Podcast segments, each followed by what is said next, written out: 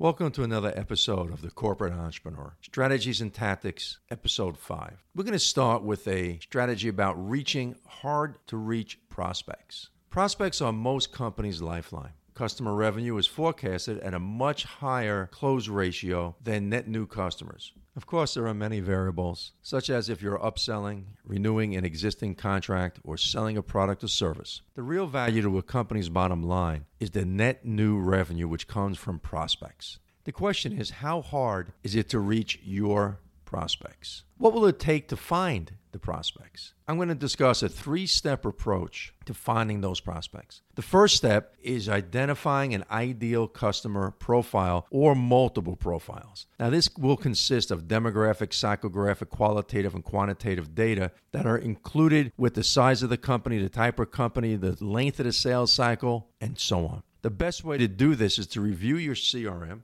and identify the profiles amongst your existing customers. Now, be sure to ask your billing and your legal departments, your operations and logistics departments, if these are ideal customers. It's not just the revenue and it's not just the sales cycle, it's how much time and issue do they cause later on. Are they good customers? Your customer service people will also identify if you have good customers or it possibly has issues with delivery. But if the customers are always complaining, always causing rework, never happy, then they're not an ideal customer profile. The next step is the time to plan together on how you will reach them. Most companies will ask sales, usually a top producer or two, and marketing to maybe brainstorm with the senior management or middle management team. The problem is that top producers probably haven't prospected in years and they're ill suited to be the influencer in finding new prospects. Your marketing people can do the research. However, they're probably not aware of how hard it is to reach that prospect until they've actually gone out, made the calls, dialed the numbers. Your top salespeople, the issue there is that many times they're the ones who are just there longer. They let the new people prospect.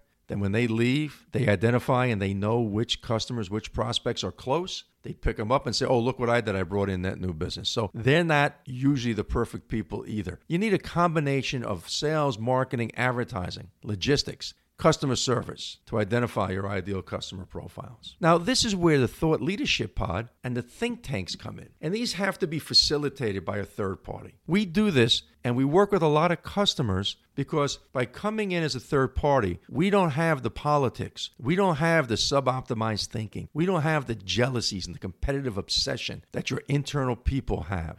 The third step is that you develop a strategy. The strategy has to allow you to reach your prospects with the resources you have available to you. You need to decide on your tactics, your techniques, what collateral you're going to keep, which ones you're not going to use. If you have to create new sales cycles from the top producers the middle producers, and the new people. As a third party, when you come in to strategize, we can look at these techniques, tactics, collateral, sales cycles, and then we can offer and design a means for monitoring the results for continuous improvement, which allows you to make small changes, incremental changes and modifications. Now, some of the proven thoughts around finding these hard to find prospects or prospects in general are these. If your prospects are few and hard to reach, you must have lots of time money, and a powerful, unique selling proposition that the prospect wants, needs, and has the ability to buy. If your prospects are many and easy to reach, you must have the resources to advertise, hire lots of salespeople, usually inside,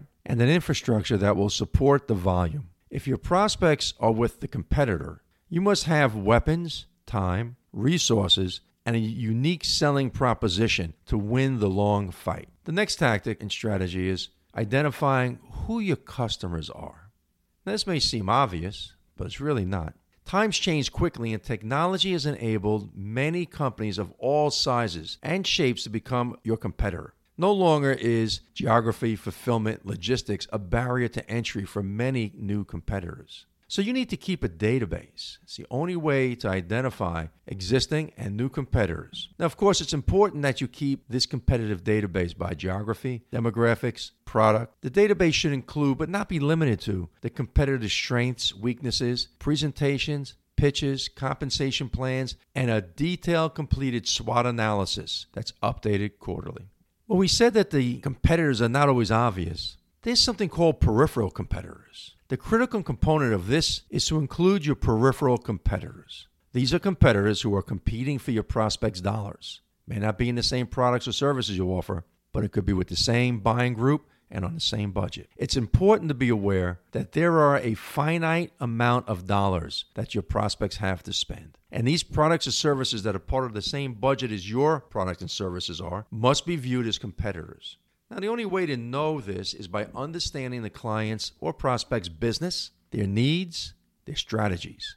In other words, what's on their project board of the people making the buying decision for your product or services. And there's a number of ways to find that out. That's for a different podcast. In order to collect this information, every employee must be wakeful to these peripheral competitors. It is the responsibility of every member of your company to pay attention to and identify peripheral competitors. This means you have to have a process, a methodology for communicating who these peripheral competitors are to everybody in your organization. It also means you have to have a way to collect this data. It's called corporate wisdom and putting it to use. Now, your employees will only collect and communicate this data if the process is simple and if the data is put to use. Nobody likes to be asked to do something that then is not brought to any use at all. It feels demeaning. What many companies do is they use intrinsic and extrinsic rewards to be able to collect this data, identify the people who are doing it, and continue to have them collect this data.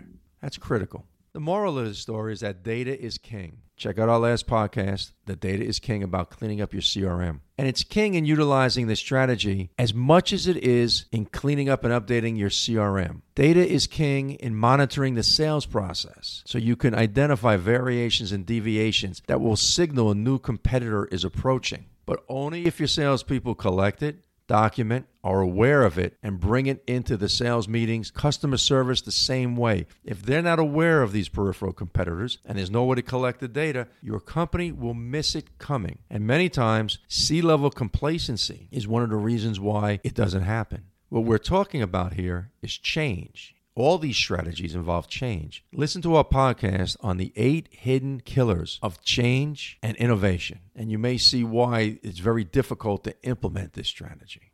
Now, let's go on to the next strategy, and that is dealing with your remote offices that they must appear as if they are your corporate office. Now, what do I mean by this? Well, let's first describe the two types of remote offices. The first one is a physical office that is located separate from your corporate office, but is actually a physical structure. It has staff in it, so it's a second office, or third or fifth location, however many. The next type of office, remote, is a virtual office. Now, in the remote offices, they have to represent the spirit and attitude of your corporate office while also being able to implement and incorporate the local nuances that allow your remote office to assimilate with the local general business population. The base structure of technology and process must be consistent, or these locations will develop an independent business and suboptimized thinking culture. Many times, C level complacency and a lack of inspection allow remote offices to develop these suboptimized cultures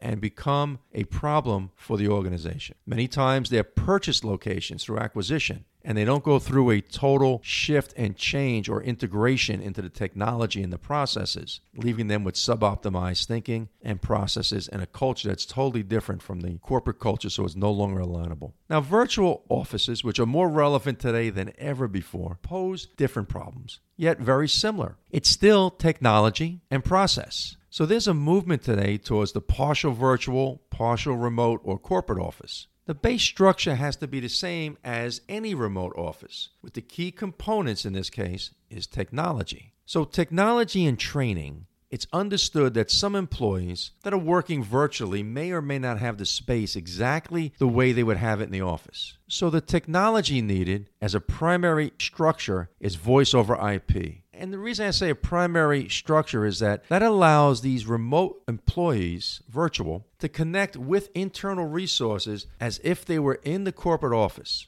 They can make the extension call instead of dialing a whole number. When the people in corporate receive the call, it's from an internal extension versus an outside number. So they can get to the resources quicker, they can get to them more efficiently, if a manager needs to jump on a call, it's not wait, I have to conference them in. It's they can jump on the call by merging with the extension. Some very critical pieces customer service, sales, but even more so in contracts, legal, facilities, So, voice over IP as an infrastructure for communication is critical. Video conferencing, of course, must be simple. There's many different ways, but your IT department now needs to ensure that everybody is working with a mirror image that allows simple video conferencing. And it includes a background that will limit the exposure of their personal space. No one wants to see the cat. Nobody wants to see the kitchen with the dishes. Nobody wants to see the living room. They want to see that this is a corporate office performing their job function. It also takes the pressure off of the people that they don't have to look for a different place in their house. They don't have to be embarrassed.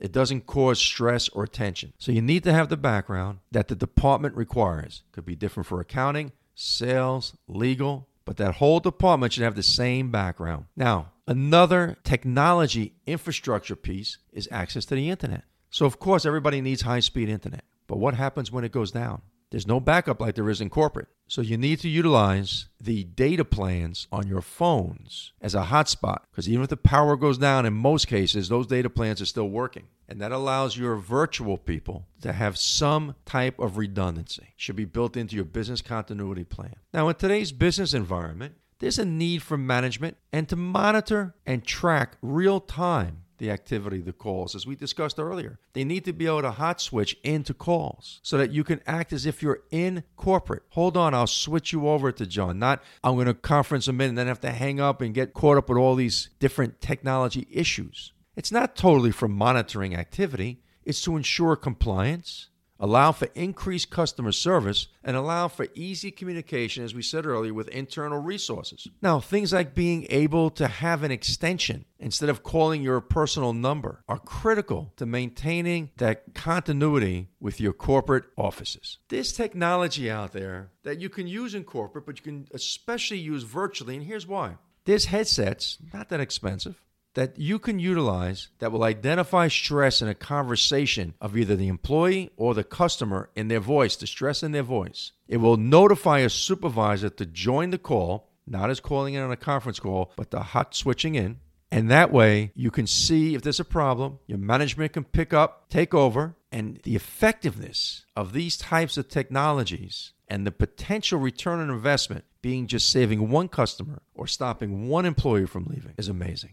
So that's where technology and training come in. When you work virtual, we need to consider age, multiple monitors, workspace. These are tactical. Most companies are finding that employees are just as, if not more effective, working virtually than they are in the office. The money saved on infrastructure, rent, equipment, and other costs associated with maintaining a remote office versus a virtual office are amazing. Our customers have told us they're not going back into the office the way they were before. They are looking for these cost savings. These changes are happening. If you can make the change quicker, reduce your overhead, generate more profit with the same revenue or less, then you will be able to penetrate new markets, hire more people, make the appropriate changes you need to beat your competition and to grow and succeed during these unique times. As we say at the close of every one of our podcasts, as corporate entrepreneurs, you fear nothing, you appreciate everything, and realize that what you need, you already have.